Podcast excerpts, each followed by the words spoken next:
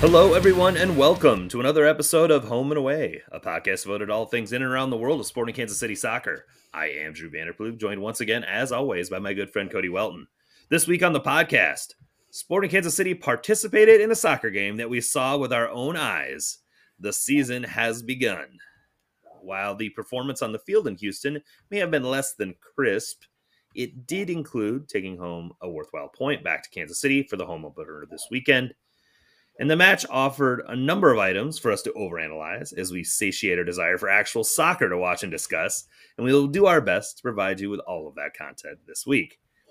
Sporting Kansas City Media Day was hosted at the freshly upgraded Children's Mercy Park on Tuesday this week, offering media members the opportunity to take in the video and lighting upgrades, as well as a number of updates, concessions, and get some FaceTime with Peter Vermes and many of the players. Tactical Corner this week will be a look into how Sporting Kansas City were set up to play in Houston, the differences in what we may have expected to see, and whether we think it is a sign of things to come or perhaps a riff on the tactical plan we saw in the playoffs last October. It's probably a bit of both, and some wrinkles certainly have the opportunity to show themselves further into this season. The Kansas City Current are making news in KC for all the wrong reasons, and it surrounds a topic that Kansas Cityans can never seem to get enough of parking. In fairness, this is the latest in a line of decisions or tactics by the club on the business side that seem to be eliminating a lot of goodwill that this club has created.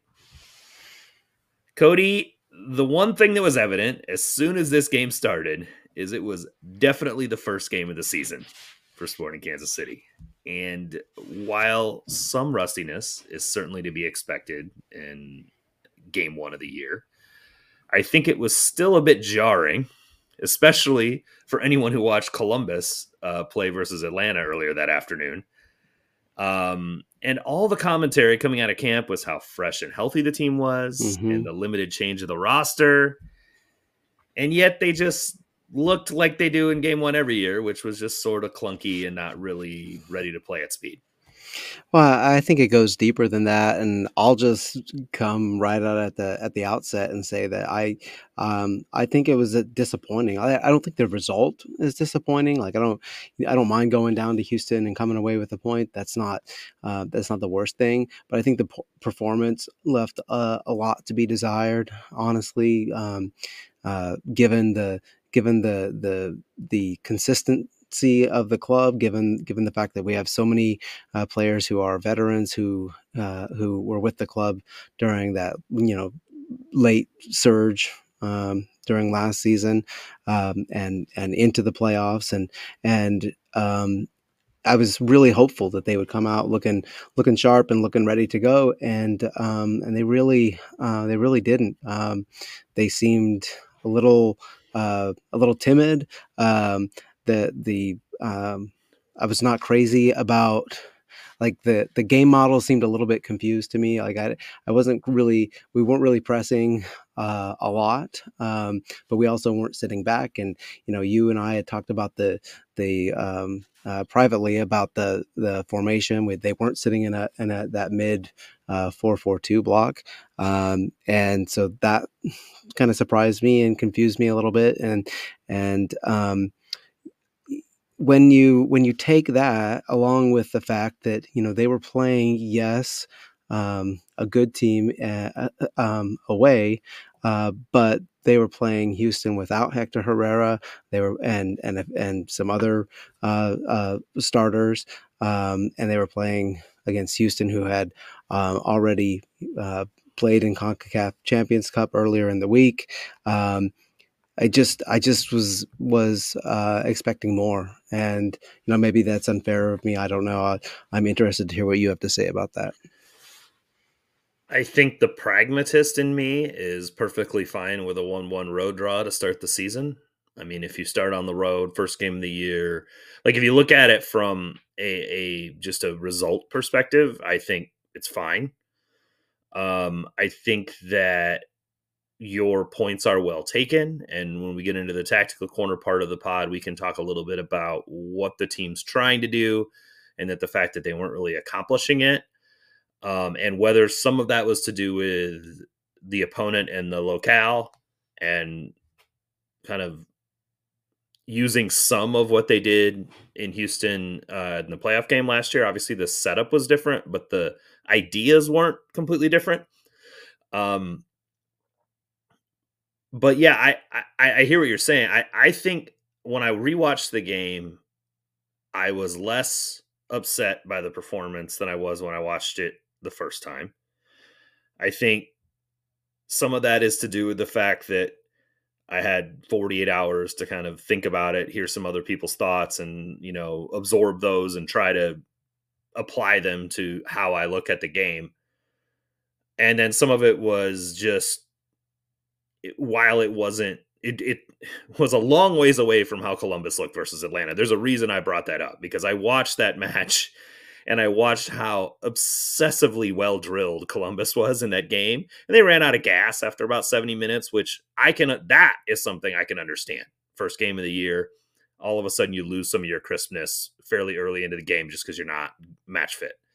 But they looked unbelievably well drilled and clean going into that match against Atlanta. And I don't know that I saw that from Sporting. In fact, I saw the opposite. I saw some ideas and I saw some patterns that I do think will be good, but they were just off. They there was a lot of uh, misweighted passes. There was a lot of mistimed passes. There was a lot of missed touches. There was a lot of uh, late or poor positioning. You know, just stuff that is you know just mistake. It was mistake prone. That's the best way I can describe it. It was very mistake prone, which happens in a first game of the year a lot and I think that's where you and I are a little frustrated because with no roster turnover, other than people leaving, you know, you have your starting 11 is full of guys that have been with this club for a while. They, most of them played a lot of minutes last year. And you would expect with a full preseason and full health that they'd be crisper than this, and they were not. So I think I can see both sides of that argument. I think, like a, from, like I said, from the result perspective, I'm totally fine with it. I do think that there's a base here for something that will be successful long term. I like the fact that they held Houston under 1.0 xg in their home park on opening day. That's pretty good. So I think the defensive base was fine, and you know, outside the goal that that Houston scored, which we'll get into, I thought was annoying, but not something I'm really ultra concerned about being a problematic issue. Um, I thought they played, they defended pretty well in this game, and they didn't allow a whole lot. So, you know, while they didn't create anything either offensively, like almost nothing, um, I'm I'm less I'm I'm not so down on the performance. I guess is w- what I would say. Okay, so so I agree with you. Um, um, in large part uh, the, about the the the defensive showing that the team made. But uh, I think that that really um, one of the problems that was illustrated, and it's something that we've talked about before, is the is the lack of a ball winner in the midfield, and um, and I think that that was really evident that um, that we didn't have any, we didn't have you know Roger Espinoza uh, or somebody like that out there. Um, uh, winning balls and making stiff challenges and um, and making Houston players, Houston attackers, pay uh, a price for going, you know, into our uh, into our defensive third and and um, or even into the midfield, frankly. And and uh, and I think that that's going to continue to be a problem. Um, you know, it, it's especially glaring now because uh, you know part of the game model for the for the team is to is to really possess the ball um, and um, that that's great. I'm going to stop you there. You, I don't have to have the ball to. to I, I, I don't know that that I don't know that that's the new game model based on what I well, saw. If or at least it, it, it, didn't seem like it last night. I know what you're saying, and if that's the case, then then between you and me, and I guess whoever's listening, um, Alan Pulido and uh, and Johnny Russell should not have started, and probably should not start games uh, if we're not going to be possessing the ball. And that's a separate issue, right? I'm I'm completely with you on that. And again, we're we're treading on tactical corners and uh, parts of this conversation for sure.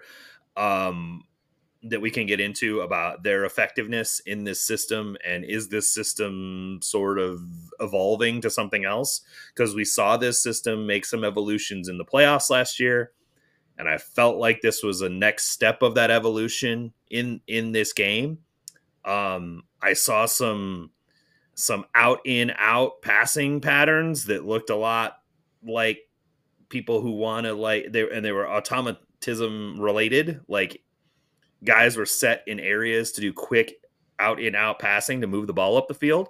That's not something that sporting normally does. I mean they'll triangle but this was like get the ball 30 30 yards down the field fast kind of stuff that i just don't i mean this is not something we historically have seen sporting do.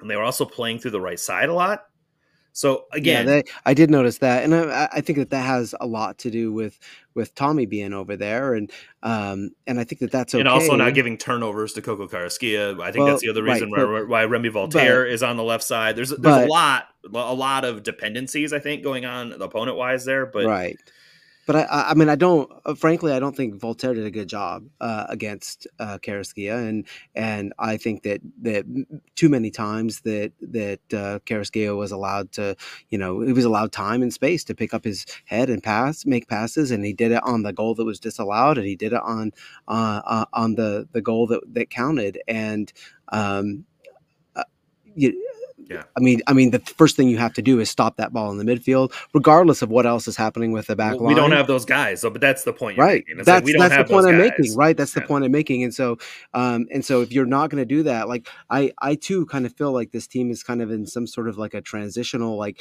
like, like you're right, they weren't, they're not that possession heavy team, um, or at least they didn't try to be on on on Saturday, but then if if they're not going to do that, then what are they, right? Because they definitely weren't like a counter-attacking team because they didn't have those kinds of players, the kind of players that stretch the field and and and take defenders on um, um, in a counterattack. They did not uh, with with the exception of uh, mm-hmm. of Thommy, have that those players on the field, and so they got to figure out what they're doing because Saturday, you know, yes, the players were rusty and they had you know that kind of stuff, but but I I just have problems with I, what it appeared that they were being asked to do. I have I have problems with it because they weren't able to execute it in a sophist in a sophisticated fashion at all right? Like there was no quality to their um, ability to execute it. And a lot of that can be drummed up to, again, first game of the year or whatever kind of stuff you want to call it. Most of the stuff I saw them trying to do looked like if they were crisp enough would have worked.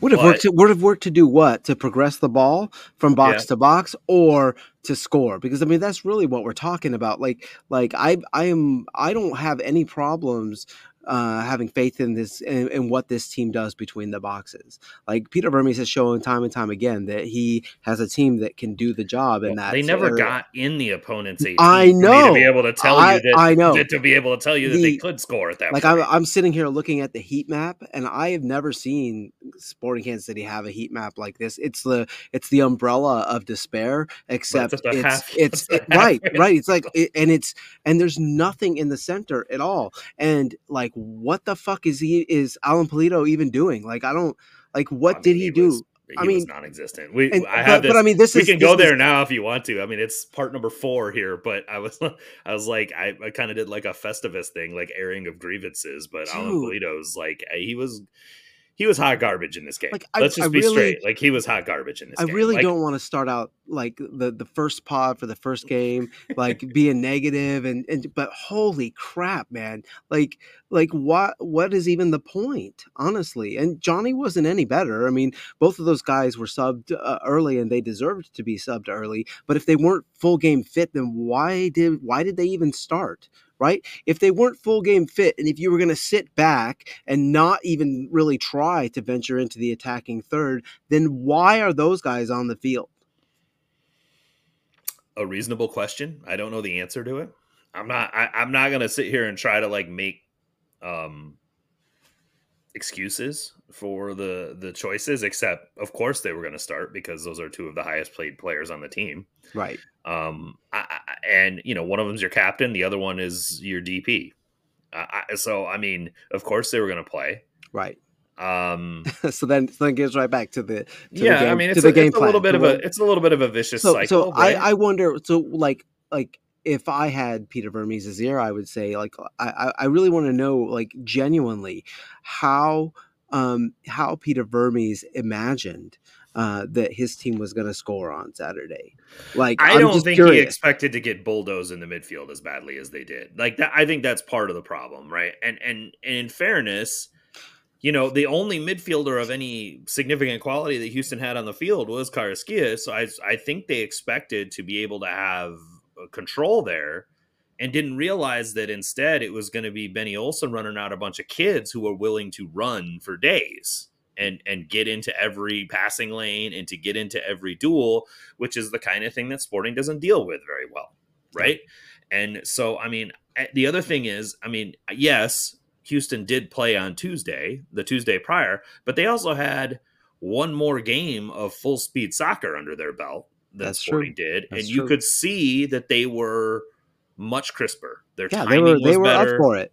Their timing well I, I- don't know if it's I don't want to call it up for it i don't think it was Ooh. that i mean i don't think it's like they do- they did maybe maybe it is but i don't want to i don't want to put it on a player I'm like I'm like a proper trying. footballing. I'm like a proper British footballing man. yeah just you like try like harder. fucking you like- sound like, like, fucking you know. uh yeah one, one of the guys on the premier league broadcast he's not up for it today um I, Uh. I, I don't want to. I don't want to say that like guys weren't ready or weren't. Well, they, they weren't ready, but I don't want to say that guys the guys weren't mentally there and and and and giving their full effort. they weren't able to match the intensity. That's Correct. That's that is that is an absolute fact, and I will agree with that wholeheartedly.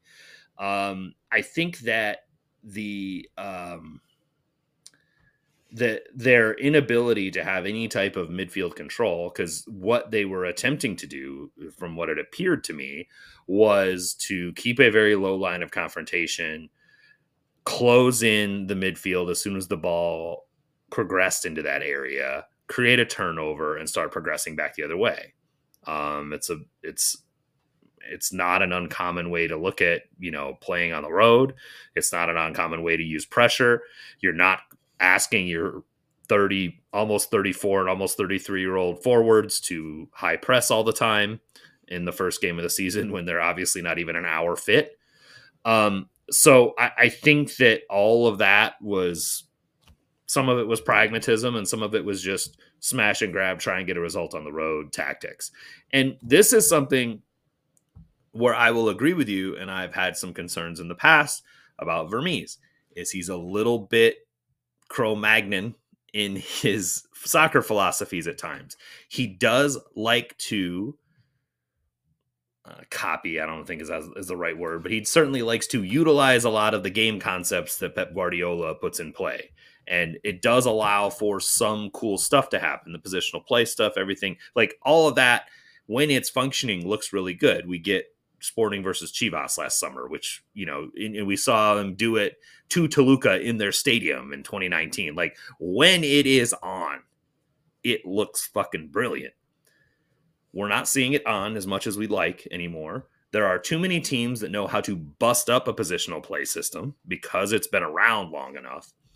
And um, they don't have the dogs on the team to deal with it. Manchester City can keep running a rotational positional play system, which has been has migrated a fair bit in its design and ideas over time, because they have fucking Rodri in the midfield. Yeah, makes a big difference. Huge difference. I mean, and so like there, so I, so for him to go into this sort of low line of confrontation, narrow four three three thing with the, some idea of like trying to collapse the midfield and create turnovers when they don't have any of the guys that are good at winning duels it's kind of like it's it's it's like one idea is just sort of like the 30,000 foot view this should work in a road match in Houston. And then the other is like hey where's this tactician that creates these overloads that I love to see? You know what I mean? Where's that Right. guy at when we're talking about this very sort of just like blunt instrument shit that he was doing? Right. that's the that's the kind of dichotomy that I struggle with with him because he is a very prepared person that thinks about the game very significantly and has a lot of interesting ideas about how to do it. And then we'll see this very uh, just sort of um, non-inventive, boring ass shit, right? And and we watch him But- like, and- what is and- this? and that's and and that's fine like there are there are times um in in, in a season where you need that, but you have to have the players who do that, right? Just like you Yeah. have to have you have to have the players if you're gonna if you're gonna possess the ball and build out of the back, you have to have the players who can do that. And the team has those players. The team but but the team doesn't have the player or players that they need to sort of sit in like this and win the ball when they absolutely have to. They don't. They don't have that. And, they I, and I have- want to be and they- careful. I want to and be they careful haven't about had the that player. Yeah, I want to be ha- careful about the sit-in thing though, because Right. I because people are going to think Yeah, we're yeah. talking about them sitting back. They're no, not. that's not. the, yeah, really clearly they were intentionally trying to collapse the midfield, create turnovers in the midfield. They don't have a midfielder that consistently creates turnovers Right. in the midfield. They Right. just don't have that person. That's a Um, problem. Well, And, it's not a new problem. and and that's something that Kellyn Acosta would have fixed, candidly. Yep, But um, he went to Chicago, and and I think that the the one thing I will say to Houston's benefit in this one is they very handily one nilled St. Louis last night in Champions Cup at home with basically the same lineup and all the same people missing. So um, I think that maybe you know their homegrown Brooklyn Raines, this 18 year old kid, they've got some other guys that you know. I mean, as much as Griffin Dorsey annoys me, he is a solid player. Obviously, Yeah. I think that they're where you and I get frustrated is we have not seen Sporting get this kind of value out of those places on the roster historically Right. and seeing another team do it so effectively against us is Mhm. a is a frustrating thing to watch when the highest paid players on the team can't seem to keep up with them. Yeah. Get you. I'm totally with you on that part of it and I'm not I'm not making excuses for any of that. Okay. All of those things said. I don't think it was that bad.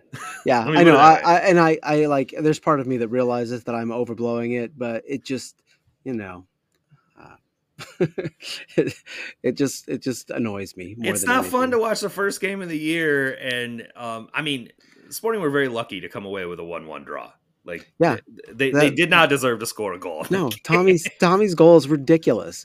Like it's it's. But it was created by something that we'll get into later, Yeah, which was that true. change and Yeah. was the space that was created by Mhm, that change. So, mhm, and this is mhm. where I'll get to be more positive about what's going on, and we'll do that in tactical corner. Um, one of the key things that uh, I noted in the hit, or maybe just a little bit earlier, is that Wal- Walter was on the left side. So flipping Walter and Thommy was uh, something we did not expect to see. I tried to come up with rationale for it. Um, the first thing I came up with was just was it a defensive move to try and create more cover for Carrasquilla? That that seemed to make the most sense to me, especially if Thommy was going to be the midfielder you expected to get the most advanced. That you would then have a midfielder who ostensibly is a better defender. I don't know how much better, but is ostensibly a better defender and more more um, reserved in positioning to kind of keep cover for that. And obviously, you've got Sallói on that side too. I think between Walter and Sallói, you would expect to be able to create enough cover for a player like Karski. He's going to get his. He's gonna. He's really fucking good, man. I you watch this game, don't come away thinking that he's Yep. one of, if not the best players on the field. Yep. Like you're out of your mind. I can't believe no one tried to buy him from Houston yeah. like and because he did this in the the the uh first the champions cup match in st louis. He was outside the boot and chip shots to people and doing all kinds of like crazy shit. Like this guy is good. He is Well, really and, good. and and and Houston knows that, right? And so Houston, Houston, you know, was constantly overloading that side of the field uh, to confuse uh, uh, Sporting Kansas City's uh, defenders to free up Carrasquilla. I mean, he's not getting free by accident, right? Um, um, but you Dorsey have was to- high a lot to Yep. occupy Leibold, and you know they're running a back three, but they've got their wing back overlapped significantly to occupy Leibold. No, it, it was it was and- a and very look, good game Lei- plan. And Leibold had a had a had a solid game by the numbers, you know, in terms of you know making tackles. He was a very busy defensive uh, presence. He was defense. Um, he was a de- busy defensive de- presence by requirement, not Right, necessarily right. by you know, uh, not by design, but by requirement. So so it leaves the question, you know, would would the team have been better served by uh, keeping Thommy over there and um, and keeping their left-sided nature and forcing Carrasquilla to either flip sides or play some defense. You know, well, or Dorsey forcing Dorsey to defend, right? Yeah. Like that. That's the thing, and I think that's what they tried to do in the playoff game in Houston was um, try to make Dorsey come back a little bit, and it just didn't work. So maybe that was the thing is like Peter's like, well, that didn't work. I'm not gonna do the same thing again and let's try something different. Um the the other thing that um I just the thing that I noticed and I, I had noticed this before when they moved Thommy to the right side in the middle of last season when he was struggling a lot and trying to do too much is that um both obviously Johnny and then um most definitely a free Afrifa when he came on those wingers are are inverting a lot less. They're a lot less narrow than I mean Sallói's cutting in a lot and he's cutting in diagonally a lot and that can kind of step right over Thommy's run. We we've noted that before that they would have that problem. I think with him on the right side there's a lot more space for him to play into, which maybe is some part of what's going on there. The other thing and we can get to this now I guess. I thought Jake Davis looked really good in this game and I thought that he looked. I mean, he wasn't he wasn't crisp. Nobody was crisp, but I thought that he was um, much more aggressive getting forward, and um, was underlapping and inverting sometimes when he did it, as well as um, like creating uh, getting into space and creating problems for defenders to cover him um, and playing combinations we didn't see him playing last year. We, we were hoping that his game would evolve. You know, he's a he's a converted midfielder, so you were hoping eventually he'd start showing his passing skills and his, his interest in playing through the midfield. And I think we saw a lot more of that in in uh, in this game. We were just talking before we started the pod about position maps. When's the last time you've seen Jake Davis position higher than the left back on average positioning? Yeah, I mean that doesn't, especially someone like Leibold. Now, part of it was there were no overlaps happening on the left side, and there was never really a whole lot of time for Leibold to get ahead and provide service, which is a separate problem that I think they need to figure out a solution to because that is Leibold's cheat code, right? That is his ability to provide service from that side is one of his extremely high quality traits. So you kind of want him in there doing that if he's on the field but still Davis was a lot more aggressive. I they were very mo- they were much more right sided in their in their attack, and I was happy to see him adding some more to his game. He still did Jake Davis things like lose the ball and then go into immediate recovery mode and go get it back. You know what I mean? Like he he he did those kinds of things that you you become familiar with over the last year with him playing the position and doing it in sort of a defensive manner. But there was more offensive nature to his play. I thought. Yeah, I don't disagree. I um, I thought he played fine. Um, honestly, I thought I thought really the back line played fine. I did not have any problems with um, with for for the most part with what they did. I mean, I, I do think that uh, I do think that I, I've come to the to the point where I, I think that there's more maybe shared blame on on uh, on the goal maybe than you do, but we can talk about that later. Um, oh no, let's talk about it now. I think there's right. plenty there's plenty of blame to go around. Okay, okay, goal. okay. I, I agree with you completely. I I I am most frustrated with Fontàs because I see him do this too much too much. Yeah, he he crashes when there's no need to. Yeah, there was nobody around him. Who the fuck is he covering? Yeah, he he was not covering anybody. so I understand and, why everybody's upset with Leibold in the 70th minute, like jogging around. I get that. I understand that. Part of it was because, as you note, he had been defending so heavily for 70 minutes that he was a little in the tank. He was he was he was, he was more advanced than than Sallói and Thommy, like right before that happened, right? Mm-hmm, and yeah. and and and then he um, he didn't recover all the way back, and I, that's you know that's maybe his problem. He didn't hustle back, but but you know in, in a in a when, when you have veteran players in a situation like that, one of Sallói eh, or Thommy, Sallói, or not Thommy, not Thommy, yeah. Walter. Uh, uh, Walter probably needed to to just pick up that Walter Uh, should have rotated into that space and for sure. and I don't like- think Walter expected Fontàs to vacate it. I think that's part of the problem, right? I don't think either of them expected Fontàs to vacate the near Right. post there. But the other problem was um, Sallói's taking Griffin Dorsey. If you watch that play, he's Right. covering Yep. Griffin He's- Dorsey he- wide. yeah, Sallói he's- did what he was supposed to do. It he was covered a, the it was, man he's It was a miscommunication between uh, Walter and um, and Leibold. and Leibold. Yeah, Right. And all of it's happening behind Fontàs, Yeah. as usual, because he never checks his shoulder and he collapses when he shouldn't.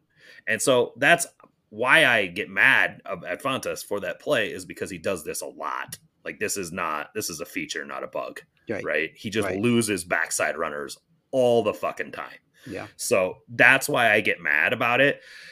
But realistically, um, I think Vermes said in the pro, the post game press conference, he his frustration was the team defended a little bit too narrow, and I wholeheartedly agree with that Mhm. assessment. Yeah. he's like, I, I didn't like it. I thought they were a little bit too narrow. I agree with that completely. The cross that Carrasquilla hits over that where Jake is already defending narrowly as well. I'm not even mad at Jake for his positioning there because no, the ball's nowhere near him. Yeah. and he's trying to make sure that nobody's making a darting run along that side of the 18 that Yep. from the midfield, right? So Yep. like I, I don't have a problem with it. The thing is the ball is so good from Carrasquilla. Yeah. And then the header back across is also so fucking good that it's just like unless you're defending it perfectly, that's a goal. yeah. I, I, I, um, I personally think that uh, that Melia could have done better, and I think Yep. that I think that a different goalkeeper, um, like like y- look, Amelia over uh, pursues. We know this. Well, and he he he does not have the lateral quickness that that he once did, and he was kind Mm-hmm. of his feet were kind of getting uh, stuck underneath him a little bit, and he didn't he didn't time his jump. He's not like an he's not John Pulskamp, right? He's not going to go up and claim those balls. That's never been part of his game. Um, and you know, frankly, if if if Pulskamp is is goalkeeper, uh, uh, this goal probably doesn't even happen. Um, and that's not to say that Pulskamp should be playing over Melia, but when you have Tim Melia in goal, you have to realize that you know the, these are the this is the weakness, and we've seen this in the in past years. The the the back post um, um, um, has been a problem for Back post team. headers have been killing this team for Yep. fucking five years. Right. And- by the way, the, and- lo- and- the entire time that Andreu Fontàs has been playing left center back, back well, post and and headers have been and. Melia and Melia has been a goalkeeper over that time too. I mean, it's like they, they both share some responsibility for that. So I mean, but Seattle did it to us like three times in a row last Yeah. year, if you remember. yeah, So know. I, I, I just like, I, I, I just don't understand why everyone was like so intent on blaming Tim Leibold for not aggressive. I mean, don't get me wrong. If that's Logan Ndenbe, he's probably closer to that play, but I don't know that he's close enough to make right. a substantive difference in what happened. Well, uh, the the fans and the gripers are in uh, early season mode too. So let's Yeah, give everybody a good true. chance to get warmed. up. Well, you were you were too for the first twenty minutes of this podcast, so we're gonna give everybody. No man, I am not. I'm in mid-season mode, man. I'm ready to. I'm I'm out for blood. Are you kidding me? I'm I'm in playoff mode already. Bit- as far as I'm concerned, this team should should you know be be rocking it out right out the gate. this um, podcast might be a long one tonight, folks. if Cody's in mid-season four. Um but yeah i i mean the as i said on social media the goal was annoying i don't think that it's particularly a major concern of mine like it was in a very crisp sequence it's hard to defend yes i'm frustrated by the fact that it is the same type of goal that this team tends to give up Yep. but i don't expect that to immediately stop happening all of a sudden. And um yelling and screaming into the ether certainly isn't helping. So unless unless you need the catharsis that comes with it.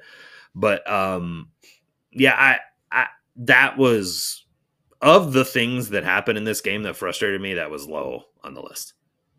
Yeah. honestly. Um there's a lot more just just in the way that the team executed the complete uselessness of the two veterans on the front line uh, i just like that kind of stuff really frustrated me Uh, I mean, there we'll were there were there was uh, there was a lot of times in the first half when it felt like the team just could not even get out of their own half. That's true. That's a fair was- point. They were they were definitely playing out of the back. Very um um. To, they look like 2019 U.S. men's national team trying to play out of the back against Mexico. Like You're it was just losing the kinda- ball over and over again. Yeah. And uh, I mean, man, uh, If you're gonna commit, if you're gonna commit to this, you better have some better ball handlers and passers back there, and they just don't have them. or a better hold up forward, or I mean, there's lots of ways that we can go with this, right? I mean, it's just it's Well, a but he mm, wasn't dropping back to receive there either. I think he had one touch back in the in the in the def- in the defensive third. I think in the whole game. Like so, if you're going to do that and use him as a fulcrum, he's got to be dropping back deeper to receive that pass. Um, I don't want to compare. I don't always want to compare things I see to other teams I watch, but it's it's just natural for me to do it because it just reminds me of things that I watch regularly. It looked like they were trying to pull off sort of a Tottenham pass around the back until the until the pressure collapses, then go behind it type of thing. yeah, right. I, like I mean, that's great, right? Like I'm all for that. Let's do that. they couldn't execute it. But the pro- but you have to have players who can do that, right? I mean, Yeah. and and and uh, The I movement. The reason I bring that up is because the movements were there. Like I said, I saw that uh, fullback to midfielder to winger, sort of out in out, like quick pass pattern that I've Yep, yep. seen Tottenham use a lot with a, Yep. especially when the midfielder pulls like shows two with a guy on his back, and then and then like literally one touches it around himself to the winger. Like I saw that movement several times, and I think if they can pull it off, they're going to break pressure and get out on the run, which could be cool yeah. um but they just weren't they didn't they weren't capable of executing. I mean, it. if they're if they're going to do that, then then um, then Pulido and Russell really have to up their game because they they they have to be ready to go, you know, and and and they weren't, and they um, you have to. You, you you're not playing to feet in those instances. You're you're stretching the line. You're trying to to to cause problems for the back line, and and that didn't happen as we know until after uh, after we made subs and and it was it was like an immediate effect. You could tell that that the Yep. the whole thing had changed. Well and there was immediately runs behind. Right. And and I, I just think that that is and there was a forward pressing the center backs. Like we'll, we'll get all to this here in Yeah. a second. Yeah, yeah, so yeah. yeah 100% i'm with you. I'm with you. Um all right. Let's before we get to all of the other things that happen on the field let's talk about what else happened this week uh media day happened at children's mercy park yesterday where they finally announced all of the upgrades that are being uh, implemented at children's mercy park one of which is a state of the art um, uh, video display system, both uh, behind the south goal as well as um, above the kind of like that little sort of glass door area towards the uh, towards the member stand, and then both of the main um, LED banners on the east and west stand have also been upgraded with uh, this new LED technology. Um, I have it on fairly good authority that this is like some next level high tech shit that they put in there that is like unlike anything that any MLS team has. I think some of the stuff is the first that any of it's been implemented in the United States.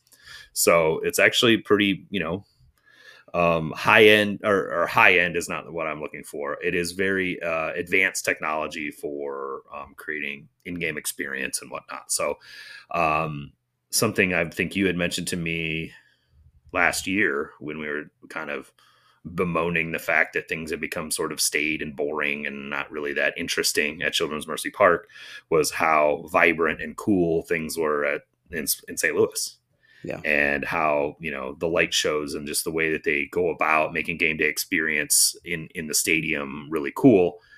Um this is Sporting Kansas City responding to that, um, putting in a fairly advanced system for um, display, as well as all of the lights have been replaced with LEDs, so they can do the the the light shows and things like that as well. I don't know the, how much everyone cares about that kind of thing. I kind of think it's fun if they do it right. Um, I'm excited to check out. I'm certainly going to be out in my seats for player intros uh, for the game on Saturday just to see Yeah. what's going on because I suspect that there's going to be a lot of cool stuff happening. Can you con- Uh, can you confirm that they're also uh, uh, putting in a uh, crab rangoon vending machine? I cannot, but okay, I can confirm that they are. Ha- there's a self pouring beer station. that's gonna go, that's gonna go. one of the no- one no of them one of them's one. in one of them's in the members club. So uh, that'll be interesting. Yeah, Um, no, I, I I think a lot of this stuff. I mean, having sat in the cauldron for many years, one of the most annoying things was how long it took to get a beer every time you go Yeah. back there. So I, I think it is actually good for them to try to improve experience in that regard. Um, they had a number of concession updates as well. Different the the dot dogs are coming, I guess. Um, along with what's uh, that? I don't know. I'm not from Wyandotte County. Okay, it, it- it's some sort of Wyandotte County thing. okay. Um, Like it's food, like hot dogs. It's a it's a hot dog. And so the Okay. Dot Dogs is like a it's a hot dog vendor, and they have I guess they're gonna have carts all over the place, and they're Yeah, just like all all right. these kind of like cool different um style hot dogs. Okay, I'm I'm uh I'm, I'm- open minded about these things. I'm not a big hot dog enthusiast, so I don't neither know. am I. I don't know, but there were a number of additional um Hey, it's- whatnot. It's gonna take a damn good hot dog to make me give up my LT two uh uh pregame ritual. So I'm, LT. Oh yeah, I mean, as I as I said last week, if you're going to the game for the food options, I don't know who the fuck you are because no one goes to the game for the. f- I, and I No. look, I get, I get why people have been like frustrated by the like change in different things there, and and the- it's not, it's not, it, it's become boring and not as fun and all that kind of thing. I get all that, but the concessions are not the reason that people go to games. They're not, but I'm telling you, like like the concessions at both LA stadiums, the concession concessions at um at Atlanta and in Austin, I'm all four of those were like next level. They were fantastic. Weren't they also like expensive as shit? Um, like, I don't. is hey, somebody going to pay thirty dollars for a taco in Kansas Drew, City? I was on vacation. I didn't really pay attention to how much they cost. I was Well, like, carne asada just- fries. I'm let's go. I'm just telling you right now that if they were to implement the same type of concessions that are at LAFC Stadium and charge the amount that is charged in LAFC Stadium, everyone would lose their fucking minds instead about how much it costs.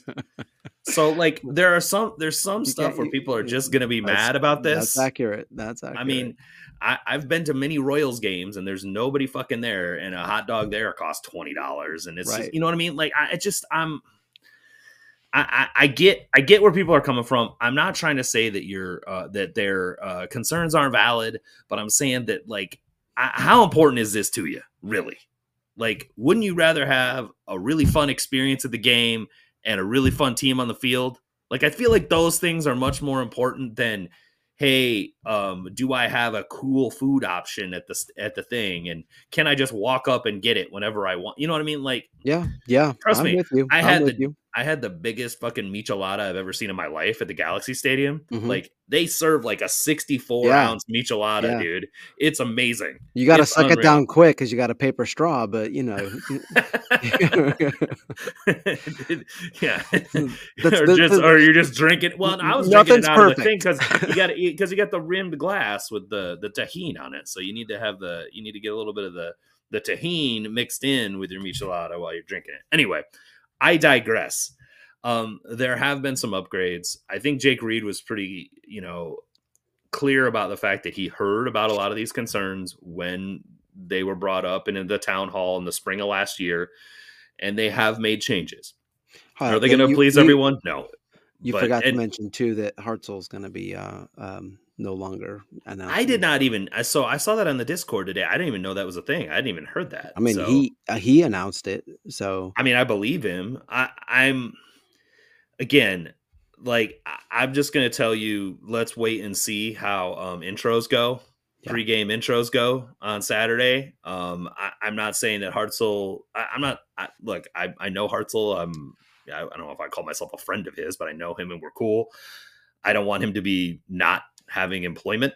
like I get that, hundred that- that- that's that's not cool but i also think that the club has some cool ideas in mind for how to engage fans and they're probably more in line with my type of thing that i enjoy so i'm interested in that Um, as much as I like Hartzell, the um, crazy screaming players' names is not really my vibe. Yeah. So, um, but maybe it is someone else's. We'll see. Uh, maybe I'm maybe I'm in the minority on that one. I don't know. Um, Well, I, I think that the, the point is that there's it's going to look different. Like right, it's uh, mhm. the, the the game day experience is going to be a little bit different, and that's uh, and that's good. Uh, that that means the club has listened to fans and listened to complaints that, that were made last year, and they're acting on it. And uh, I think that that um, that's a good thing, and and we can wait and see and, uh, on how effective those things are. But Yep. I mean, you can't you can't stay the same. I mean, I mean that that was part of the problem, right? They they they did not keep freshening up, and um, and you got to do that when you're uh, when you have a public facing um, um, business and entity like like a, a sports team. You got to keep things uh, fresh, especially This But- this is the fifteenth year the stadium is open, yeah. dude. Isn't that wild? that's- so crazy, man. I don't. I I wow. It's Isn't that crazy, man? So yeah, or is it 14? Might be the 14th year. But anyway, still, it's a long effing time. And it's it's a that yeah, you've got to reinvent yourself. You got to keep it fresh. You got to keep keep people interested. That's something you and I have been discussing for a while about trying to keep fans engaged, get new fans engaged, make the experience something that people want to participate in. That is what the club is trying to do. You may disagree with how they're trying to do it. That's fine. Mhm. I get it Mhm. Yeah. but um that is what they're trying to do they're trying to accomplish that and it could be somewhere else where they're just like fuck you we do whatever we want and Yeah. i think that the fans have felt that way for a little bit Yep. and all i'm saying is is like i don't think that's what's happening right now i think Yeah. that they are listening and trying to trying to create an experience that people enjoy and we'll just have to see if it works out and if it Yeah. doesn't they'll make they'll make adjustments and they'll keep working on it One thing that I that I had um, kind of thought that you and I hadn't mentioned. I mean, we've been kind of critical of of like the supporters groups and and um, um, the lack of atmosphere provided by them, and and you know the the the relationship that the club has with that. But I mean, I think part of the I, think part of that stems from like a, a very conscious effort on the part of the club to um, to really cater towards um, like families and kids um, and and I think maybe I don't I, I they didn't mean it obviously, but I think they maybe maybe like eventually that sort of like devolved into something that that um, that uh, the younger hipper uh, adult crowd didn't Yeah. want anything to do with. it's a little too pg for everybody's taste Sure, sure. Yeah, and I mean, the Cauldron has always been a rated R section, as we've known, right? Yeah. Like you don't Yeah. you bring, you bring your kids down here at your own risk. right. um, and I think that um, that's a fair assessment. Like if you go to a Chiefs game, Yeah. no one cares. No one cares yeah. at the Chiefs game if your kids are good or not. It is Lord of the Flies at a Chiefs game, man. It is Mhm. anarchy, and I mean, I'm not saying that's necessarily great, right? but it does. There is an atmosphere there. Yeah. Right. And Yeah. I think that, you know, so there's something to be said for maybe there's some balance to be found. I don't think Mm-hmm. sporting wants to create a situation where parents are like concerned about bringing their kids. right, there. right, absolutely. But you certainly want it, you want to make it so that people want to be there and the people that can create the atmosphere feel like they want to be there. Yep. Um, that that's key. So at any rate, lots of upgrades to the to the park. We will get to see them live on Saturday, and I'm excited to see kind of how they put them to use. Uh, there was obviously also media availability for a number of people, number of players. Um, if you guys follow Zach Cobb, he got some some fun, uh, just sort of recorded interviews with Johnny Russell and Memo Rodriguez. I think um, KC Soccer Journal, uh, Robert Russert maybe put up an article with a bunch more. Uh, there may be some other stuff on KC Soccer Journal as well. I, I apologize, I haven't read all of it yet. Um, I'm sure I'll get a nasty message from Chad, including uh, to to piggyback off of how I pronounce Nemanja Radoja's name. But um, we'll talk about that here in a second. But um, no, for real, they they they've been compiling a lot of uh, information on that, and please continue to support KC Soccer Journal because it's like and the KC Star because those are really the only local outlets that are regularly covering this team Yeah. and providing you information on them outside of us idiots recording a podcast. So They're al- and they're um, also nice guys too. So they are that- super yeah. super cool dudes. Yep. So yeah, um, I know there's a bunch of that information there, and then uh, like I said, Zach's got some of it on his Twitter feed as well. Zach's uh, not so much of a nice guy. No, actually. no, I, I we did not include him in that. but that, though, but, that, but that's part of his charm. Mm-hmm. Um, the couple things I wanted to pull from what I heard there. The first was, um, which I thought was good because I think you and I talked about this last week, which was, do we know if anything's going on with the sporting director role? Mm-hmm. Is someone trying to sign a sporting director? And that was addressed head on during this press conference. Peter made a comment, I think to the to the to the effect of, and this is not verbatim, but it was to the effect of, I don't want to be in the contract negotiating business anymore. Mm-hmm. And I thought that was instructive. Like, not only are are they trying to take it away from him, he doesn't want to do it. Like he's he's done messing with this part of the business, which I feel like is is kind of interesting. I mean, I'm I'm all for it, but I thought it was an interesting statement for him to make. And then uh, uh, Cody Bradley, one of the KC Soccer Journal guys, uh, hosts the Shades of Blue podcast, uh, followed up and said, you know, is that sporting director search ongoing? He said, and they confirmed that it was, and it was something they were continuing to try and find uh, uh, a person for. So I think that um, that's good to hear. I don't know how far along they are in that process, but it sounds like Peter wants this shit off his plate. And candidly, if they're going to be successful in the summer transfer window, signing a DP, adding to this roster where they have some capability to do so, they need to get that person in as soon as possible. So hopefully that is progressing. I think. Um, go ahead. No, I, I mean, I was just going to agree with you. If you're if you're going to to spend money on uh, on a DP this summer, that that has to have that person has to be in and doing doing the job, right? I mean, that's a that's a big outlay of money, and that's uh, th- those are you know boomer bust type of signings for MLS, and so it's something you got to get right. I'm just very hopeful that it's someone that is using at least a data informed process for making decisions. Yeah. Um, we talked a lot about this last week. Um, one of the things I didn't go over was kind of the the difference between data driven and data informed decision making processes. Data driven is using data basically to make your decisions for you. I don't. I, we people can disagree whether that's a good idea or not, but you should at least have it informing your decisions and helping you define how you make decisions. This is a place where I think if you're not using it effectively to help you, you are falling behind comparatively if you look at what Tim Bezbatchenko has done in Columbus versus what has happened to Toronto since he's left. and and Tim is a well-known data guy. Like people he's well known for for using data analytics. I, I just I'm I'm saying like I think that there are key executives out there that can help this team and help them recruit effectively and so I'm I'm hopeful that that's how they go about doing it. Um additionally, there was media available. Did anything pop out to you outside of of just you know, like I said, there were some quotes from some of the players. Um, Jake Reid talked about how you know his the his town hall sort of informed how they went about making some changes this year. I don't I don't know if there was anything else that popped out to you. No, nothing. Nothing really popped out to me. I, I didn't like read or follow everything. Just sort of the the highlights on social media, and um, you know, a lot of it's just sort of you know media speak anyway. So I'm just kind of like, yeah, whatever. That's why I actually thought Zach's were interesting because he pushed a little bit more of an interesting manner as to like, you know, kind of getting some additional thought out of these guys about how they respond to stuff. Um, specifically, his, he had a, a conversation with Tim Melia and got Melia to kind of say, "Hey, look, St. Louis has really developed a great atmosphere." And Melia even said, "He's like, trust me. After we had been there once, it became a thing that like every player every you know every player all the owners all the staff they've got this one marked on their calendar like they're we're ready for this one like this is real.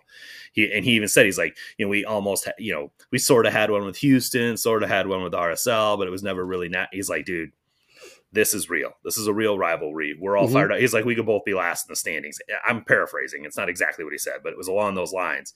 And i thought like those kind of quotes are cool like it yeah. I, appreciate getting a little bit more context and a little more interest. And that's why I said, even though we're not saying Zach Cobb is a nice guy, go follow him on Twitter and, and read and listen to his, uh, his, uh, he's, he's not a nice guy, but he is a good guy.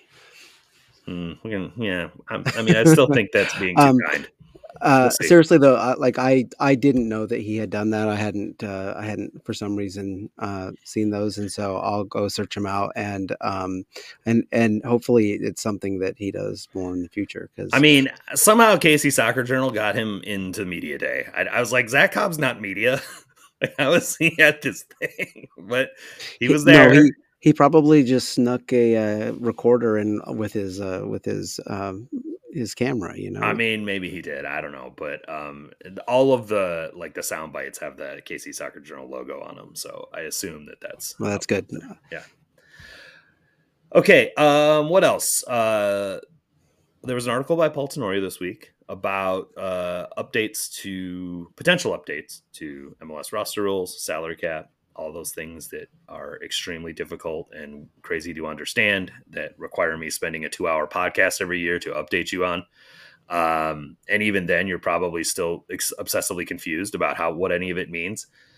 There uh, was an attempt at the end of last season. I want to say it was right around an All Star game, so that's what like July August timeframe.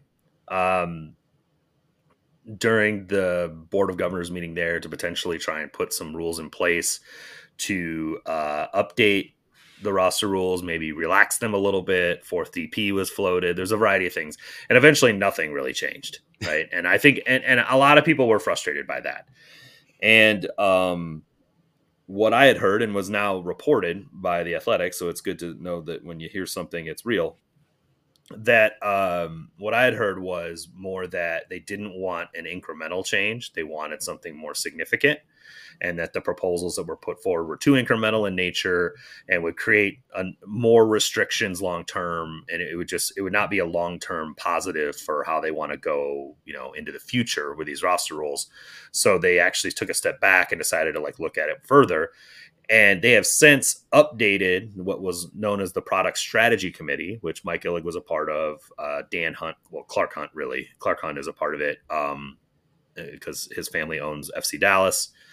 Um, Merritt Paulson, a variety of other folks that I've mentioned before, were on this committee. They have since changed that committee and added to it. Now it is called the Product and Competition Committee. There's like 12 owners on it now. So 12 or 13 of the 29 teams are represented on it including Jorge Mas, owner of Inter Miami, who has been very vocal about pushing for much more aggressive change to the salary rules. But there are a number of additional owners that are more aggressive in their spending that have been added to this committee. Um, Mike Illig is still on it. Merritt Paulson's still on it. The Hunts are still on it. So it's still the product strategy committee with some additions. And they are tasked with coming up with a, a more robust um, upgrade plan to the roster rules for 2025. And I think it makes sense for them to, if they're going to be a little bit more aggressive about the change, for them to take some time and then do it in the right manner so that teams have appropriate time to prepare for it. A lot of teams have made contract decisions and DP slot allocations and international slot allocations and all the different things that exist in the roster rules. They've made those decisions based on an expectation of rules being sta- static or having limited adjustment. So if you're going to make those changes, you need to give times and sporting directors time to adjust to them and take advantage of them effectively, not just do it because one team has one guy they want to sign that it would, would that would benefit from this. So I think that all of that prudence was probably okay if it ends in this significant change that they're promising. I'll I'm in wait and see mode on that one, but um, Sporting Kansas City's ownership. Obviously, Mike Illig is uh, uh, is a part of this committee and participating in these conversations. Um, and I think what their executive vice president, the MLS executive vice president, said was that there's a very good mix of old owners, new owners, more conservative owners, less conservative owners to kind of round out ideas so they can come up with something that everyone will come out of and agree to. Okay, so that's fine. It's a it's a day late and a dollar short. I I fear, right? I mean, um, that why do you, why do you say that? Because because the second that Messi um, was going to be signed, the second that that was clear, that this committee should have been um, up and going. Um, because it's it's a it's a do you think do you think any teams outside of Miami were ready to make an investment like that? Well, no, but but you have to prepare teams, right? Right. So now, like, there's like they we we wasted the last the the the the last half of last season and this off season window all of that is time that's gone and and just now they're getting their act together and so now whatever roster changes they make aren't going to go uh, into place until next season it's it's like ridiculous man I, I promise i'm not being argumentative about this i don't think messi being in the league has any difference has any difference on how who sporting kansas city can sign I think it has a big difference in who Inter Miami can sign. That's how they got Federico Redondo. There's no fucking way that guy signs in MLS right. if if Messi's not on that team. But he doesn't sign for LAFC.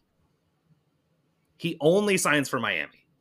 So like I understand where you're coming from, but I don't I think more what they need to do is create a revolving door of this level of player coming into the league, right? And obviously my Messi is he's uh, so unicorn, so so, right? so again but so but, again what why what why has this taken so long? Like uh, i mean sure, none of these teams none you. of these teams none of these teams were ready to make that investment and so if you were to okay here's the deal and and, and i i firmly believe this. There are enough teams out here that would fuck this up that it would hurt the league.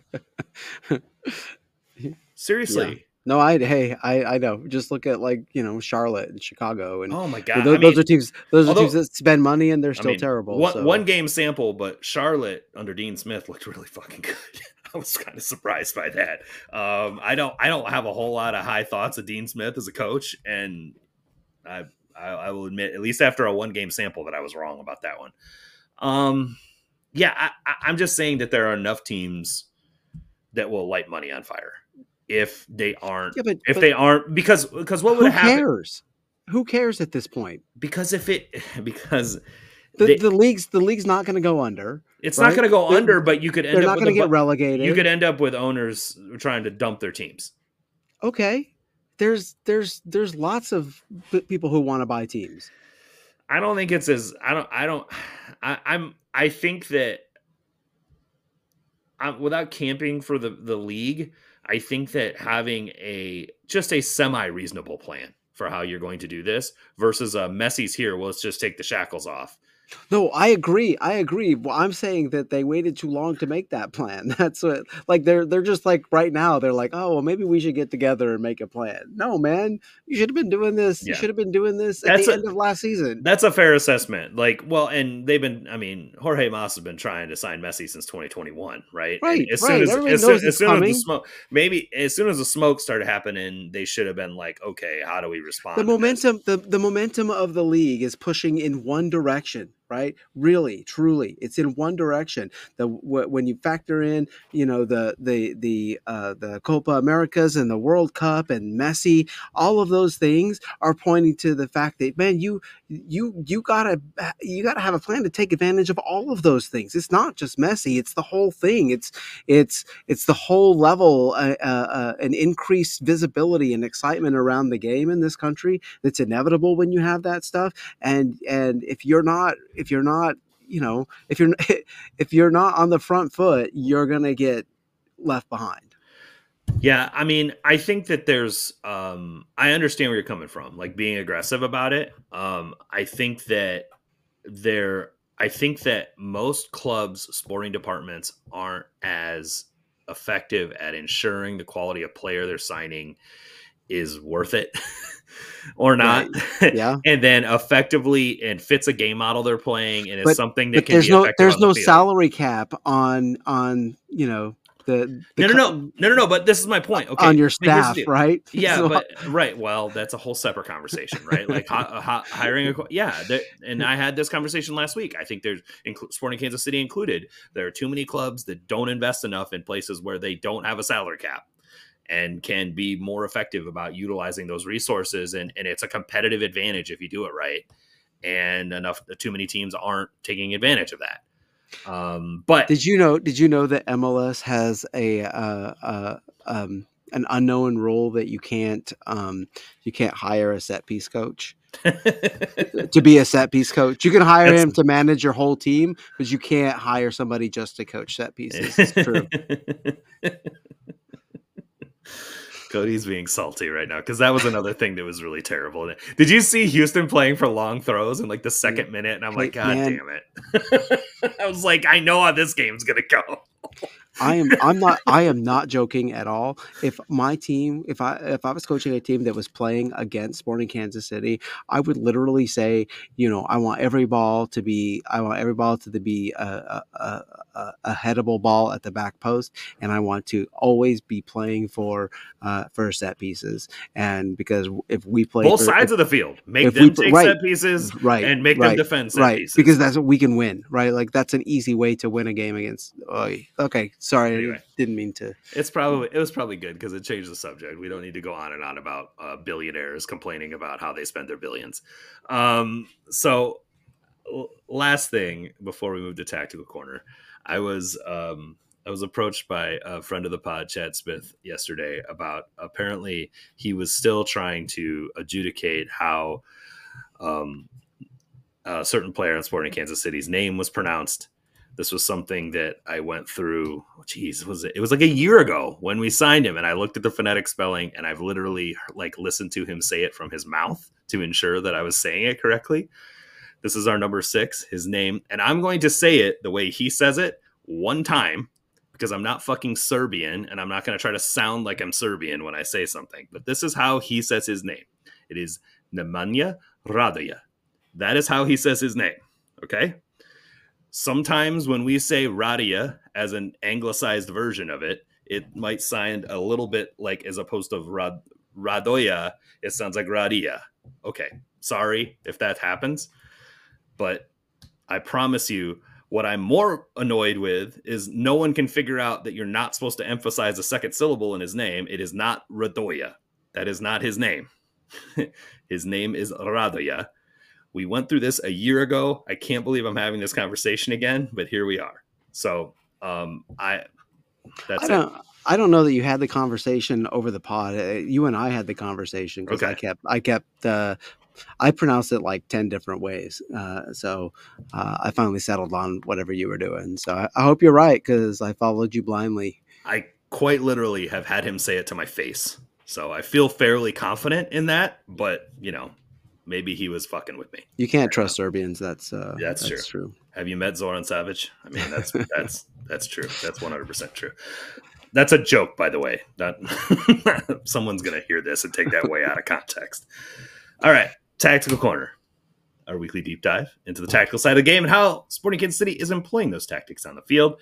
Let's talk about this game against Houston. We covered a lot of this already, so I don't think we need to spend another 25 minutes on it. But the narrow 433. Um, I thought when I saw this at first, it was the 442 mid block, like waiting for pressure and then playing off of it. It was not. They were, I mean, the front line was pressing with three, sort of. I mean, they weren't really pressing, but that they were in a 433 defensive shape, which is new. I don't know that it was good. um, but it was new. Um, the philosophy was very similar to the um, to the game in Houston last. I guess it was October, right? Was that game in October or November? I can't remember. November, I guess. Um, yeah, because it was at was it after the the FIFA break, so it must have been in November. Yeah, um, yeah, because everybody got really mad about that. Remember after the three game series, and mm-hmm. everybody was like, "Oh, we got to take a two week break." Um, okay, so last November, in Houston. They the the the, the ideas were the same, which were um, allow Houston po- to possess, try to collapse the midfield, try to take control. It was even more ridiculous when Ache Ache and Coca Carrasquilla were in there, but it didn't. It, it, worked about just as well in this game. Um, is this a road tactic? This, I mean, we've seen this low line of confrontation counter pressure once the ball or pressure once the ball reaches the midfield kind of idea before on the road? Or was it a thing for houston? Or i, I don't know. I'm not sure what i don't i, I don't know. Um i i don't know either. It's not that's not a uh, that's not a formation uh, that you see a lot, uh, especially sort of. It's a it's in, a in weird that, defensive formation, right? So so um, a few years ago, um, um, Liverpool played a very narrow four three three, but they did so far way farther up the, the pitch, and um, and they pressed the hell out of teams with it, and um, don't really see a team doing that with a bunch of thirty year olds. And so uh, I don't know, I don't I don't know. It's an interesting wrinkle, and uh, I'm kind of um, intrigued to see uh, if if we see it again and if it's a road thing or if it's a if it's uh, something they're going to try and do a little bit differently. And um, I I don't I guess I just I don't like I'm trying to think of like what the point would be, um, and I'm not really sure. Um, I'm not really sure why why you would do that um, unless it's specifically to to mark like you know three center back teams or um, that sort of thing. Maybe you know, I don't know. I I mean, I think having pressure with more than two forwards is probably good, especially given how yeah, yeah, yeah. so so build out shapes I, are. Like I the, realize that. I just meant I just meant like like I don't see us pressing a lot with these players, but maybe I'm wrong. Maybe we won't. Maybe this is more. I don't know. I I I maybe the the thought is that you if you have strong subs that you can bring in for the last half hour they can the, your 33 year old guys can run longer. I, they didn't seem to be able to do it in this game. Um but it the, the, thing in this game now the low line of confrontation is something we see on the road fairly often. This yeah. is not an uncommon thing for uh huh to do. Yeah. So i'll be quite interested to see how this looks on the road or on the it's not on the road at, uh, home. at home. Yeah because historically at home, he moves the line of confrontation up 10 to 15 yards. So that is going to be the thing that that is most interesting to me about how this game against Philadelphia goes. If he presses the forwards up, um, it could create a situation where they're able to get a lot of uh, turnovers in really advantageous areas um, it could make them highly susceptible to counterattack. Um, there's there's a variety of things that could happen. The one thing I noticed was the there were not a whole lot of times they pressed high. One of the times they pressed high when Voloder moved up to to cover pressure when the front line went up to because obviously when you press when you press high you don't want 20 yards between your lines you know you need your your lines need to move forward at the same time so you stay compact and don't allow the ball to be played through so when they did press high and Voloder moved up and uh, went straight behind him as soon as it happened and then rowdy is having to try to track him in space and it and that was where it created the whole situation that um that was it artur that had the chip shot mm-hmm. at the at the yeah. near post that he missed uh, that whole play was created by um, a rotation behind high pressure. So I have some concerns, obviously, about Sporting's effectiveness to press higher out of this out of this setup. I, I don't know. I, I it to your point earlier, everything they were doing seems set up for a much more direct, young, fast team than they have, at least yeah. in their starting lineup is. Yeah, yeah, it doesn't seem to suit their uh, their DP striker that they just uh, signed. Signed for three more years. I don't. I feel like a jerk because I'm so cynical about everything, but it just like there are just things that don't make sense to me, like, and I just yeah. I feel like I feel like I feel like either I'm just being a jerk or I'm just dumb because I don't understand like what's what what is being attempted here, either on the field or or in the in the front office. And so, so I'm just kind is, of confused. This and this has been an ongoing thing with this club for several years now, where the where the sporting director and the coach don't seem aligned, but they're the same person. yeah, right. So it's like, wait, wouldn't this be the ideal situation where the sporting director and coach are in dead alignment with what's going on? But sporting director guy sees player that's really good and says, I want to resign him. And coach is like, I'm going to put in this tactical plan that makes no fucking sense for what his capabilities are. Yeah, I, it's, it, it's crazy. And again, this could this is a one game sample, one game on the road in Houston. Perhaps he was just trying something that was a tweak to the playoffs last year that he thought would work, and it you know it got the road draw, it got the result. I I don't really like how it happened, but maybe he sees it and goes, "Yeah, that you know, we got lucky to get that draw, we need to you know revert back to something else we were working on." I don't know, um, but it did not seem effective at. Well, let me put it this way: it was certainly not effective at creating meaningful turnovers, and it Yeah. was certainly not effective at creating goal scoring opportunities. No. Um, it was semi effective at not allowing Houston to do too much. But I, I don't know if that was the tactical plan or just the fact that Houston had no attacking players. Right. And so and so and so the team was playing narrow, and so Carrasquilla just drifted out wider and it, it switched the field. I mean, like like, there the ways to undo that setup are pretty easy, right? And and they're so easy that Houston found how how to do it very quickly. And and so um so if the if the team was playing the team was playing too narrow uh, to suit Peter Vermes, like my question would be like, why? Like, like you know, Well, spread them out, pull them out, or or take those players off of the field, right? When- Well, well was he also not ready for them to play with the back three? Because I felt like it was fairly obvious with their Yeah. injuries that they were going to play with the back three with wing backs. yeah, yeah, And this this setup seemed to be like set up for not having to deal with wing backs. Yeah. So I mean, I I mean, mean, like, Griffin Dorsey was a problem this whole game. He, Right. was, and, and Well, the- because the, team, the the setup was so narrow.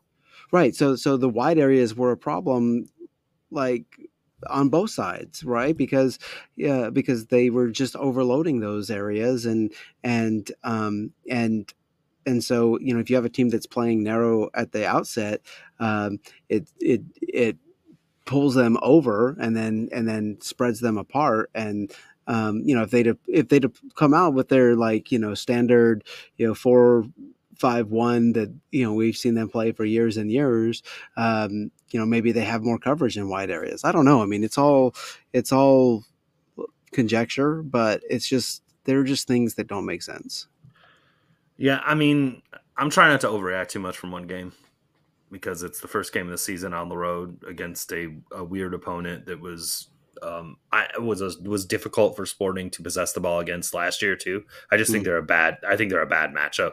Seems that way Um, and so I'm, I'm trying not to read too much into it. Okay. Um, I, like I said, the things I did like were the um, ideas building out of the back and the out in out passing patterns. Like all that stuff looked good. There Yeah. were a number of circumstances. I saw Radia get on the ball, hit a freaking dime to Pulido that he absolutely flubbed. Um, there was um, Jake Davis got out on the ball in space and inverted, and Pulido fucking got lost trying to cross him. Like, just I, I'm trying not to get on the Pulido uh, dump dumpster fire. But you already did it, but he was terrible in this game. Um, both he and Johnny, we know, just did not have good games. They looked old. They looked tired. It was not great. Okay, let's move on. um, there were there were structures that looked good, and when, as I noted earlier, when those 59th minute substitutes, praise the Lord Jesus, those 59th minute substitutes came on. They changed the game. They Yeah. immediately changed the game. I I know that Afrifa, like on a stat sheet, did not have the greatest game. He was he looked like a kid playing his first meaningful MLS minutes that was just trying to not fuck shit up and just trying to get into the game and was you know just trying he he didn't have his um, formed set of abilities available to him. That was certain. But his run behind that wing back is what creates the pass over the top that that that is exactly what these in out in or out in out patterns will create. And then the space that Thommy ran into after winning the second ball on counter pressure was what his run creates. All that space in the midfield. Uh, Nathan Martin, if you guys follow him on Twitter or you don't, but he's, he's a sharp dude. He knows a lot about soccer. He he was actually discussing this uh, earlier this weekend about there being space for that run. If they can get the if they can you know get the patterns in place.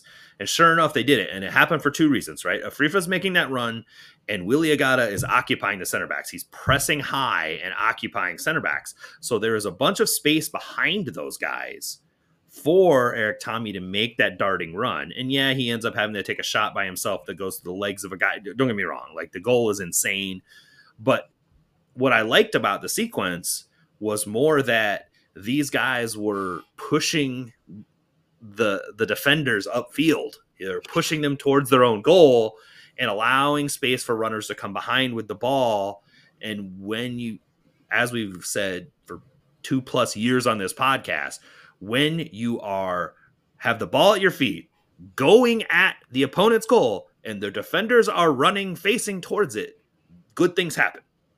Good yeah, the, happen in those sequences. The the entire reason that that shot is a goal is because it happens in transition. Because you know the Thommy shoots through like three guys, right? There there are three uh, Houston players surrounding him, uh, plus the goalkeeper, um, and um, and if if you do that against a set defense, someone's going to block it or the goalkeeper's going to be ready for it. Uh, but because th- everything's in motion, the players don't know. The, they're scrambling. The, the defense, the, they're scrambling. None of them are stepping to the ball. And um, and by the way, if I were a Houston fan, like like just objectively speaking, like Houston's goal that they gave up is way worse than the goal that Sporting Kansas City up. Hundred percent. Uh, I would be just livid, right? But anyway, um, um, the the entire reason that that that that is a goal uh, is is that um, is that it takes everybody by surprise uh, because everybody's running at and the and and those players are having to account for Thommy, but they're also having to account for the the three other players who are you know either in the box or or about to be in the box. Um, you it doesn't matter like like when that is when when you're faced with that as a defense it doesn't matter if those players are like uh you know uh 10 million dollar designated players or not when when you're scrambling and you have players running at you in your own box it puts you in um, in in a precarious position and when you are uh, in that precarious position defensives make mistakes and goalkeepers make mistakes and that's what happened it's it's the whole point of the game is to try to create advantages and try to create them as close to your opponent's goal as possible. And that is what those guys, those players did with their movement and with their runs. I mean, Afrifa immediately looked like twice as fast as Johnny Russell as soon as he got on the field. Like he was yeah. immediately just stretching he looked faster than than Houston too. I mean, he was yeah. just blowing by people. Yeah, I mean, it helps that they were 60 minutes into a game after having played, you know, a 90 sure. minute game on Tuesday, and they're still sure. not fully fit. But yeah, he's he's obviously. I mean, he's 23. He's um he's you know a, a tall, fast, direct winger. Um, I I think he's an even more um very wide direct winger than Johnny is. Johnny does like to cut in on his foot and like kind of, you know, create. Um Afrifa's just down the line. Yeah. You know, just go down burn down the line and get after him. Um, I'll, I'll be interested to see what his service is like down there because yeah. um, another thing that Nathan uh, had uh, tabbed in there was that Willie is so good as a pressure forward that he um, he creates an outlet for an early cross. And um, I think the movement patterns that I saw are in a line with that type of play, right? Where the the forward is crashing forward and trying to get into space for an early cross, and you've got someone running back behind him. Again, it's very Tottenhamish, the kind of stuff that the, the kind of stuff that they could do out of that sequence. And it's fun soccer when it comes off. Like if those guys are drilled and at it, it I, I, do. I do like being early cross like that. Man, that, that, that is a that's that's big time. I like that. Mm-hmm. So and we know we know Leibold is good at hitting these as well. Yep. yep. So I, I, I'm I'm interested to see if this happens more. But I think to your point, I don't see how it happens with Alan Pulido on the field. Yeah. Yeah, it's it's weird. Unless man. he's playing it's... in the midfield. Like yeah. I, I don't see it how it happens with him playing at center forward. So maybe this is the change of pace they can provide, and it's an it's an insane change of capabilities between players. When when you go from Johnny Russell and Alan Pulido to Stephen Afrifa and Willie Agada, you have a completely different thing to defend as a defense. Yeah. yeah. So I, I do like that that shift and that ability to go at them with something completely different. Um, that is something again that we have discussed for several years, which is having the ability to put pressure on an opponent with substitutions, as opposed to having just direct like for like changes. Having guys who can bring something new and different that will maybe unlock something that the previous players could not. Yep. And I do feel like you're going to get that with these guys. It also makes those players. Um, um, maybe better options to to change things up as starters too right? Um, and so if you're if you're playing a team you know i mean let's just say that you, you, you let's put this houston game in in july or whatever. Uh, not that's uh, maybe not the best example, but you know, and, normally and, when we play right, them in Houston, right? So, so, and and you're expecting to to maybe sit back a little bit and and and maybe try and hit them uh, on the counter on the break, and you know, you've played a, a month straight of games, and and Johnny Russell's, uh, you know, he could use a break and coming in off the bench. Then you put a, you start a free and and and then you have then you have like a, a a, a real tactical shift um, that that can that can send a team scrambling, especially a team, you know, coached by Ben Olsen, who has coached against Peter Vermes for years and years, and and who knows, like everybody knows how the basically how Sporting's going to play. Like it's not a mystery, right? And so being able to really change things up from the outset uh, can be helpful. So I'm, I, mean, I, I was really I was really thrilled with the early subs. Like I can't even tell you how. Not just the fact that he made them, but what the players yeah, did. Hundred percent. Like it, it, we, there have been subs that have been made that have not done much. So yeah. like, I, and I also understand just seeing half an hour of a Afrifa why he's playing over Chinese. It's pretty clear. Yeah. It's not hard to see. Um, so I get it. I get why that's happening, but um, the uh it, it's i think that's that's an interesting perspective. Like yeah mid, middle of the season you're trying to switch something up on a team or you see how they've you've scouted them after 10 weeks and you're like we might want to be more direct in this game. Johnny you're going to come off the bench and take a little bit of a rest. That's going to have to happen this year. If yeah, if this team's going to be successful all season it looks like they're going to be playing in the open cup uh, mm-hmm. uh based on the news that we saw today. So i, I think that um, you're going to have to have you're going to have to give rest to these guys. And yep. if you want Alan Pulido to actually play the last year of his contract, you absolutely need to give him some freaking rest. Yeah. So I, I think that um, yeah, it's it's good to have these options and have options that actually do stuff. I thought Memo Rodriguez was actually pretty good. Yeah, I did too. Like I thought he's definitely been he was definitely the most active midfielder I've seen sub on for this team in a while. He, he wasn't afraid to shoot. He wants to be Erik Thommy, I guess. I mean, but he's always been that way. Memo's yeah, always I know. been that way. I know. I did think it was kind of bullshit that Houston fans were booing him. Like, what the yeah, fuck, whatever. man? I mean, it's Houston fans. They suck. But I, I, gonna... I just all, all, twelve of them in the stadium. But I, I just like like they your your team cut him. What, what, the fuck are you booing him for? Was he he's just supposed to never play soccer again? You cut him. Anyway, um, I just thought that was. I mean, it's typical of Houston fans. Um, they suck. Um, what else? Two three five build out shape it was fairly standard two three five, but um, sometimes it would it would rotate as to which fullback was in the line of three. But other than that, it was kind of um, standard fare kind of stuff. It wasn't anything really crazy. They kind of got away from the three one six without Zusi. I understand why. Yeah.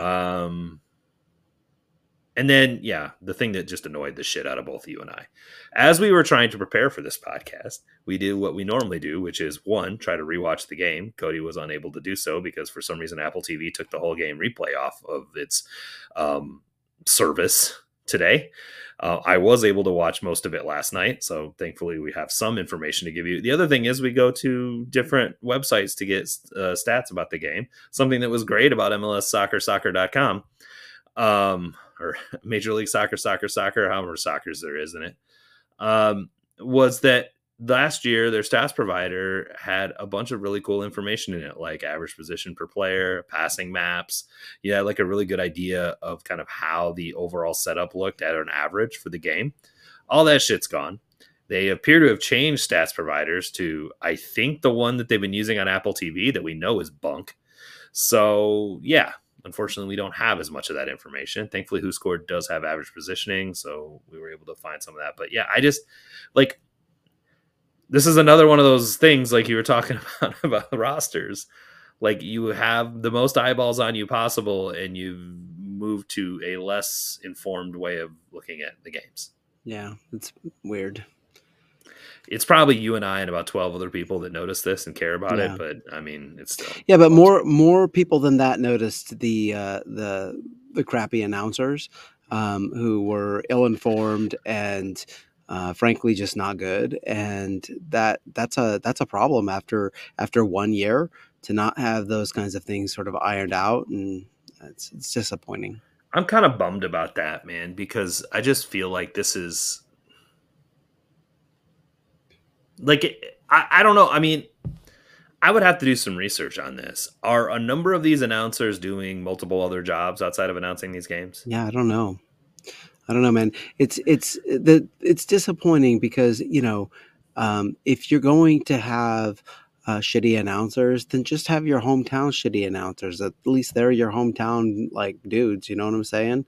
And and or and, and dudettes, but or but, or certainly like have announcers that are you know that are from that market right, right like they they're at least knowledgeable about the team well even in fairness even nate, if they're homers nate or, is calling our game on Saturday. yeah i know I, I, know and that's uh and i like i i think nate is a very good um uh, announcer i have no issues with him at all nate's one um, of the um, five best they've got I yeah in, in my opinion i mean I, there are there are some good ones i want to be clear yeah, they have absolutely. some guys that i mean um you know what's weird is Jake Zivin and Taylor Twellman. I could take or leave because they they say a lot of the same kind of bullshit that you hear about every sporting thing. That's like just like the same stuff from ten years ago. Right. But um, uh, Chris Wittyngham takes his job very seriously and does mm-hmm. a very good job with it. Um, who am I thinking? Keith Costigan. There's a number. Yeah. There's a few of them that are that are very good at what they do. But yeah, it, it's it's frustrating. Um, you don't want to have a game called by someone who knows less about the team than you do.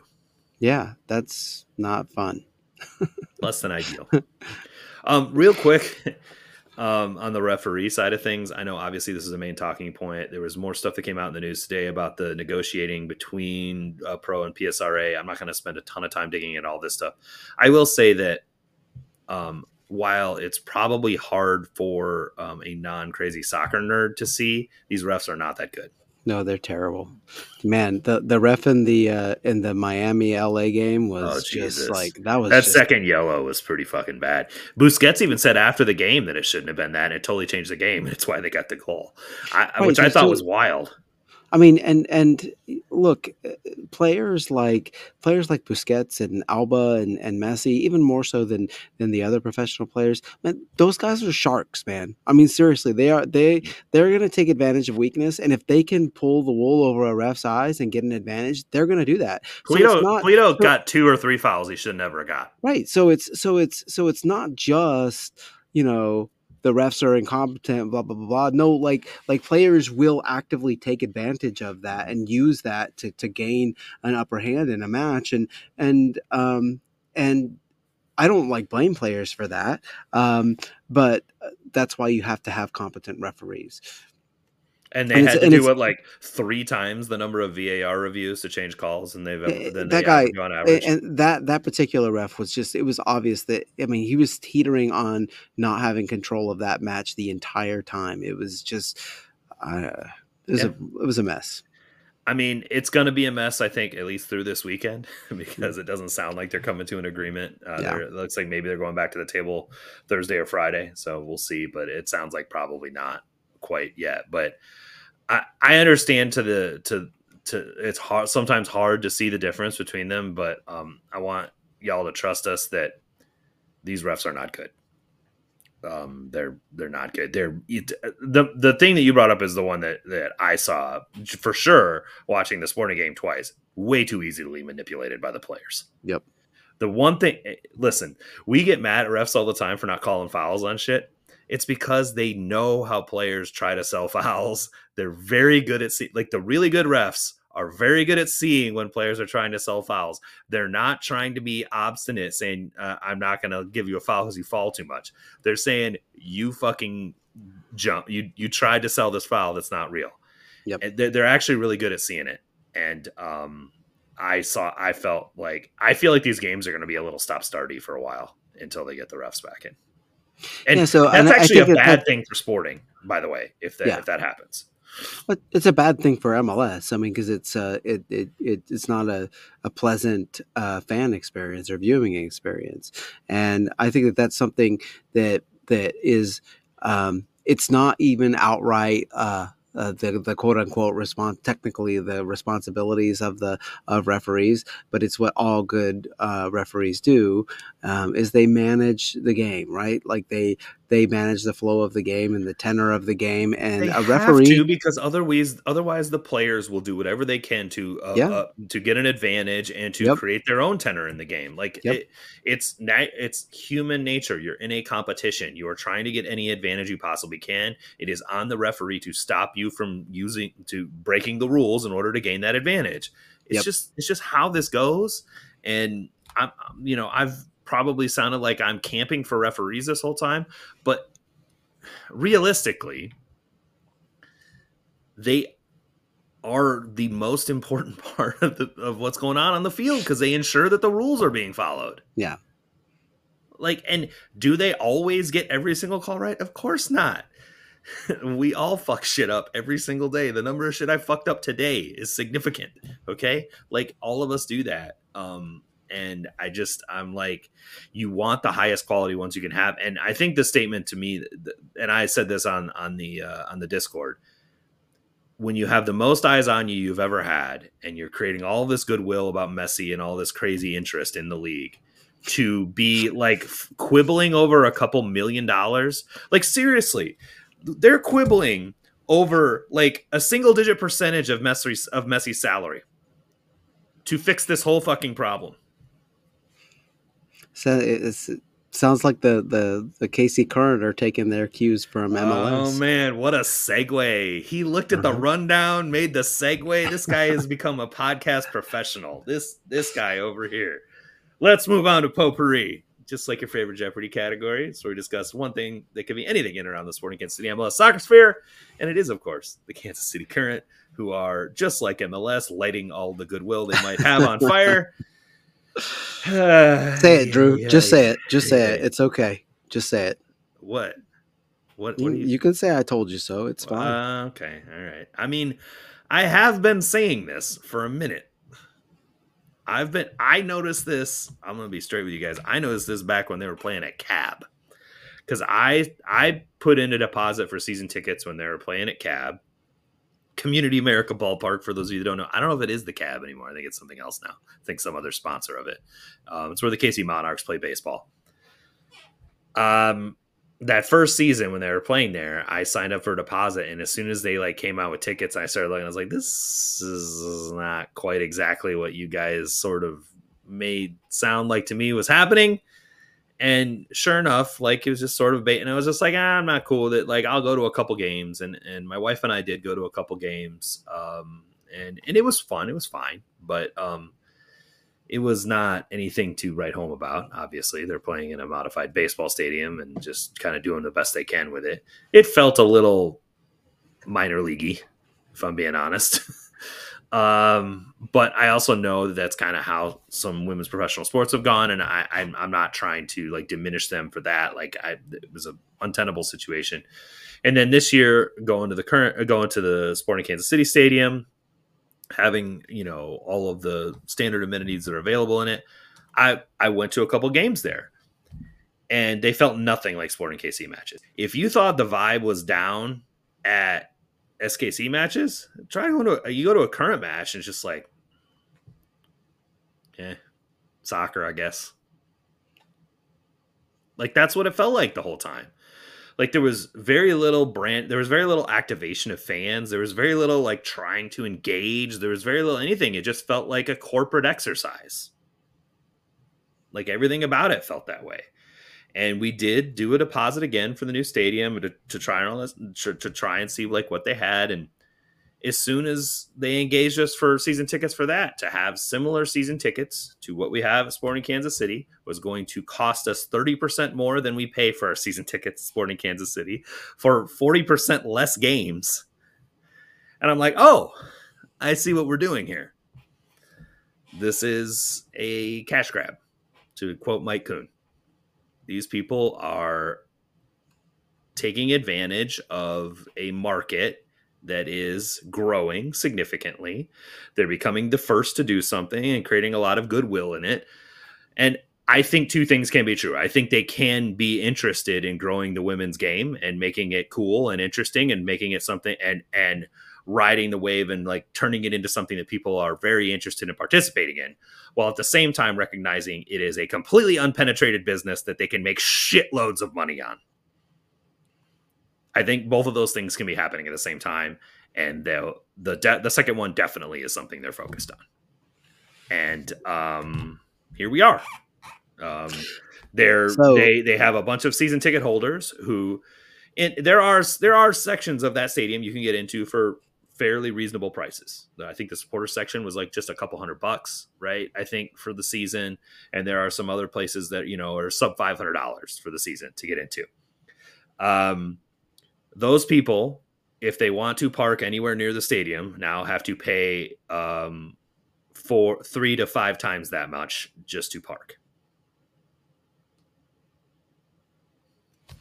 Good times. So my my parents are are one of those groups of people who've had um, so they had season tickets uh, last year, and I think the two years before. Um, they they also so so I think ever since um, ever since um, the team came back to Kansas City, I think that they've had season tickets, um, and uh, and so they bought season tickets to the new stadium, and they were really excited. And um, they're not so excited at this point. Yeah. My, you know, my, been, my, but this has been their mo the whole time. This is the thing right. that's frustrating, right? And I think it's what's frustrating them. This has been the mo of this team from game one, from day one. It's the classic bait and switch. It's like, let me get you in the door. Let me get you yeah. figured out. Let me figure out, like, yeah. okay, I'm gonna try and sell you the most expensive thing possible. Let's. This is like the freaking Ponzi scheme bullshit. Like, let me try and sell you the highest price thing on here. Oh, you don't want to pay that? But look at how much cheaper this next option is that you yeah. would never have thought of spending money on in the first place, but because it's cheaper than the most expensive thing, I'll buy that. And they've been doing that for since they started this club. And it's a it's a common business tactic. I'm not acting like they're the first persons to do it and that they shouldn't try to make money on their stuff, but they've created a situation where they've made it seem like they have this amazing um, women's professional soccer team that they're putting all this investment and altruistic sort of like uh, uh, endeavor to help build professional women's sports in the United States and really what they're trying to do is make money. Yeah. And that's i that's i think that you and i have talked about this um, um, off the pod. And and i think that that's why um, that's that's why it feels kind of um, so gross is that is that uh, we suspected they've they, they've come out and said today I guess that that they're going to have a, a shuttle running from um, um, the river the, market, the, the river market right? uh, streetcar um, stops. Right. So, so, so, like that was probably the plan all along. They were just trying to get people to buy the the uh, the fifty dollar parking before they uh, yeah, sell that, that, lot out before right. we tell you how to get there cheaper.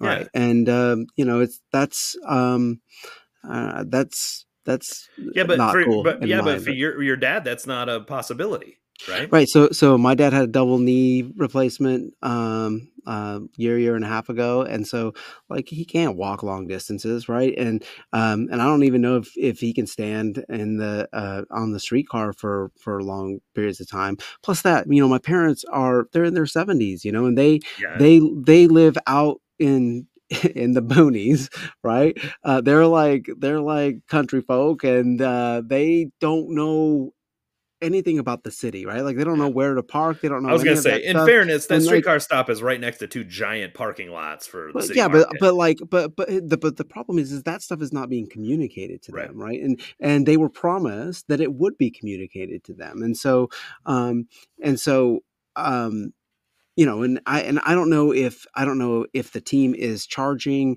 the same amount for uh for ada compliant uh parking spots i don't I, and so that that's i don't know that seems uh, eh, i don't know it just seems a little uh it's uh, technically to illegal. and Yeah, and as that- long so as as long as they're not charging more for ADA, as long as they're charging the same amount, it's it's it's perfectly legal.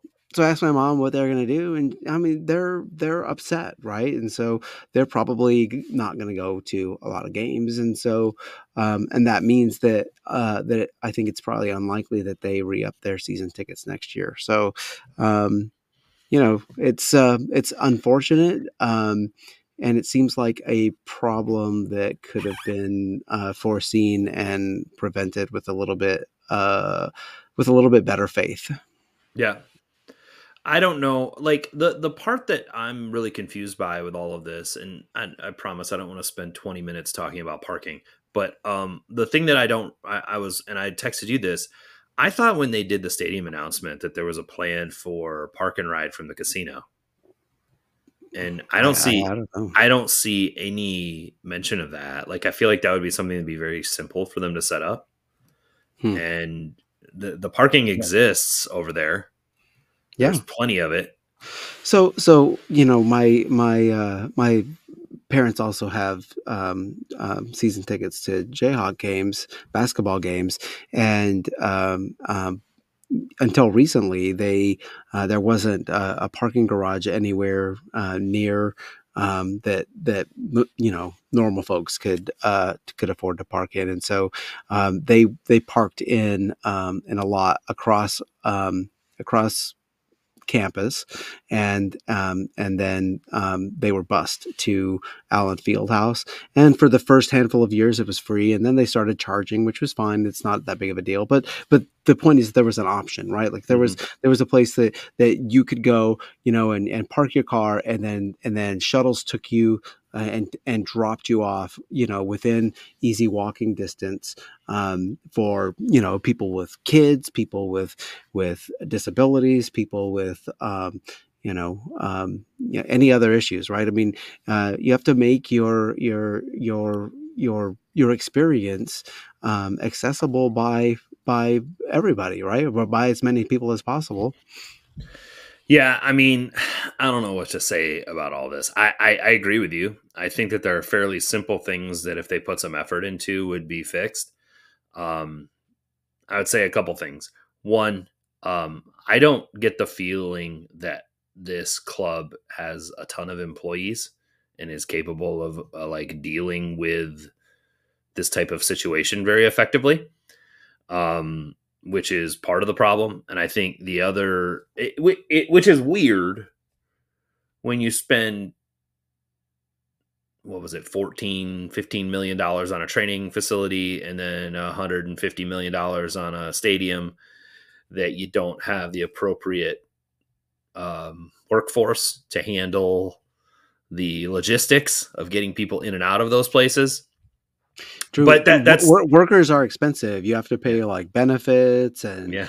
and you know all kinds of crap just- to them. You, You, just brick and mortar a fucking stadium on the banks of the Missouri River. You would think that maybe that would be built into your cost model, but Nope. I, I, I think that so I think that they're a little bit limited in that capability, and then I just also think that um, if you think Sporting Kansas City has struggled to hear its fans, man, I, I mean, I just don't think they they are equipped to deal with that kind of thing. And I also think that they come from a mindset. And I, don't- I mean, I don't want to put the Longs in a box here, but I've met private equity people before, and they they are fairly um, unemotional in how they make financial decisions and how they make decisions about things, and they just sort of brush aside uh, negative comments. They know that they're going to make decisions that are going to upset people, and they just move on.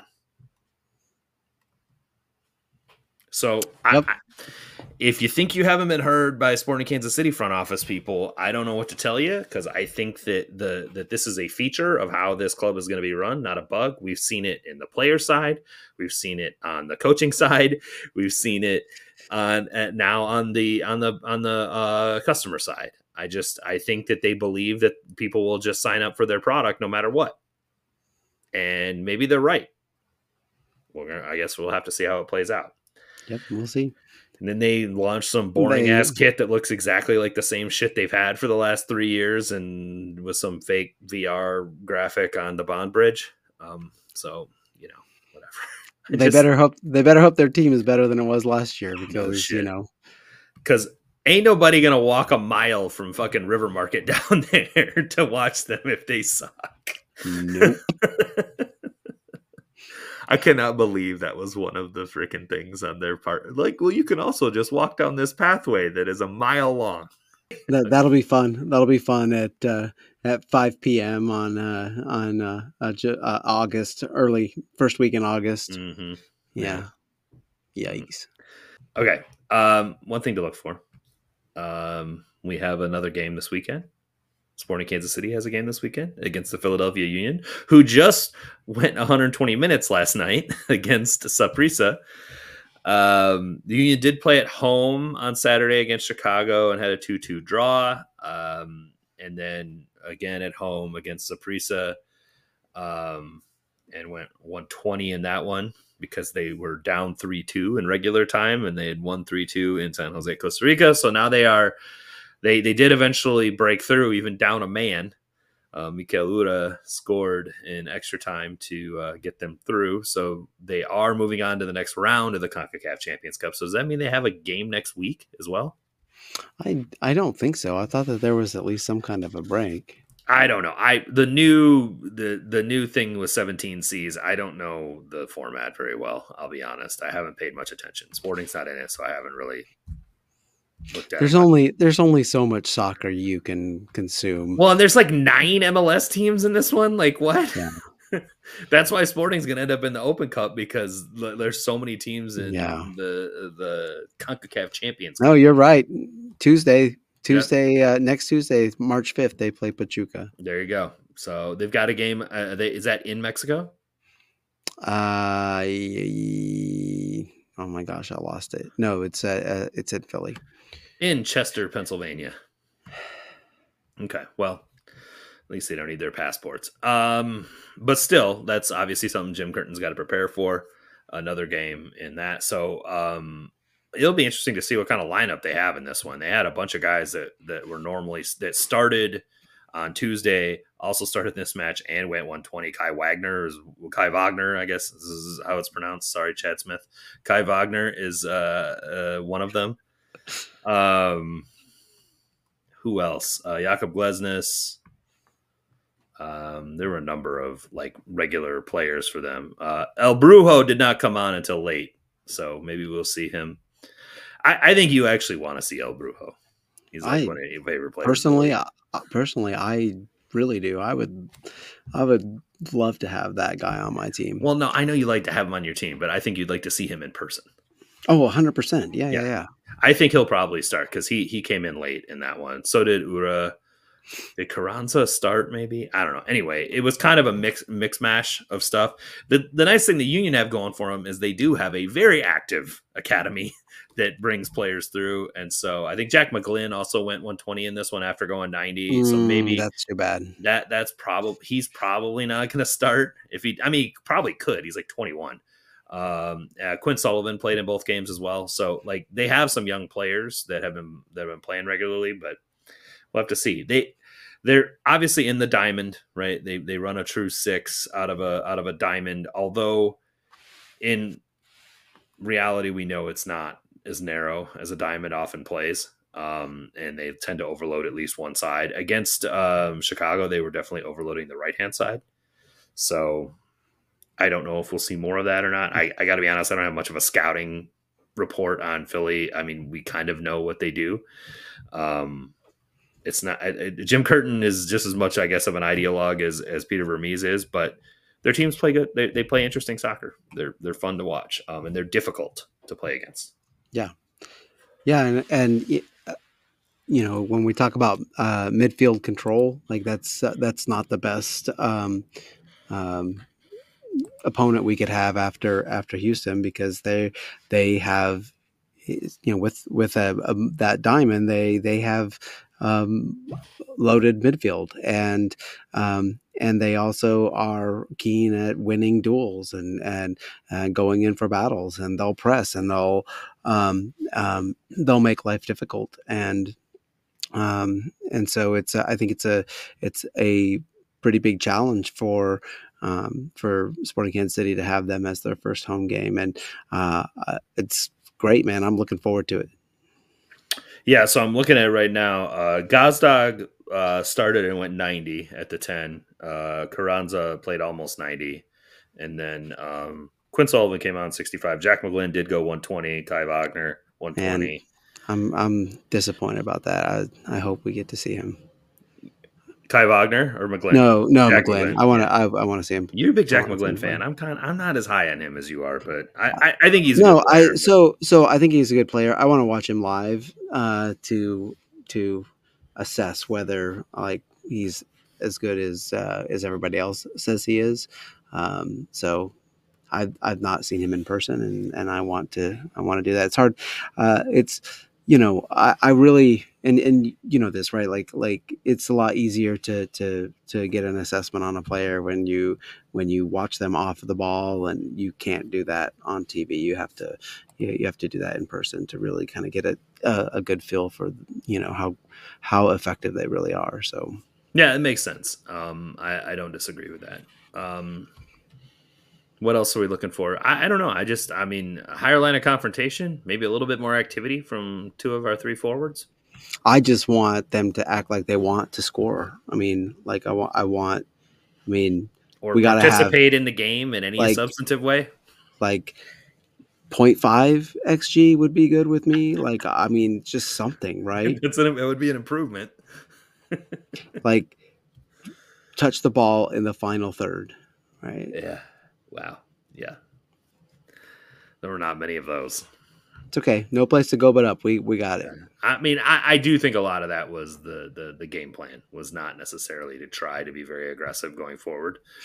Um, I don't I don't expect that to be the case at home. We know that Peter is much more aggressive yeah. with his uh, yeah. with his tactical philosophy at home, and he should be. And that's I mean, we should expect that. It's extremely hard to win on the road in MLS, especially yep. the first game of the year. One yep. team won on the road, and it was uh, in Austin, right? And Austin played fucking garbage in that game. So, I mean, yeah, it's pretty hard to win on the road in this league, and so uh, especially the first game of the year. So, um, let's just not allow our opponents to win on the road on Saturday, and everybody will be fine. Yeah, let's go. Hey, look, as I noted, you are mid-season uh, mm-hmm. uh, form. Uh, you don't we're almost almost two hours in. You can't put this on me, Ricky Bobby. You're you're the talker yeah, one. I do. I am. I am definitely the most verbose and with thought of the two of us. Um, and on that note, I'm Drew. He's Cody. We will talk to y'all next week.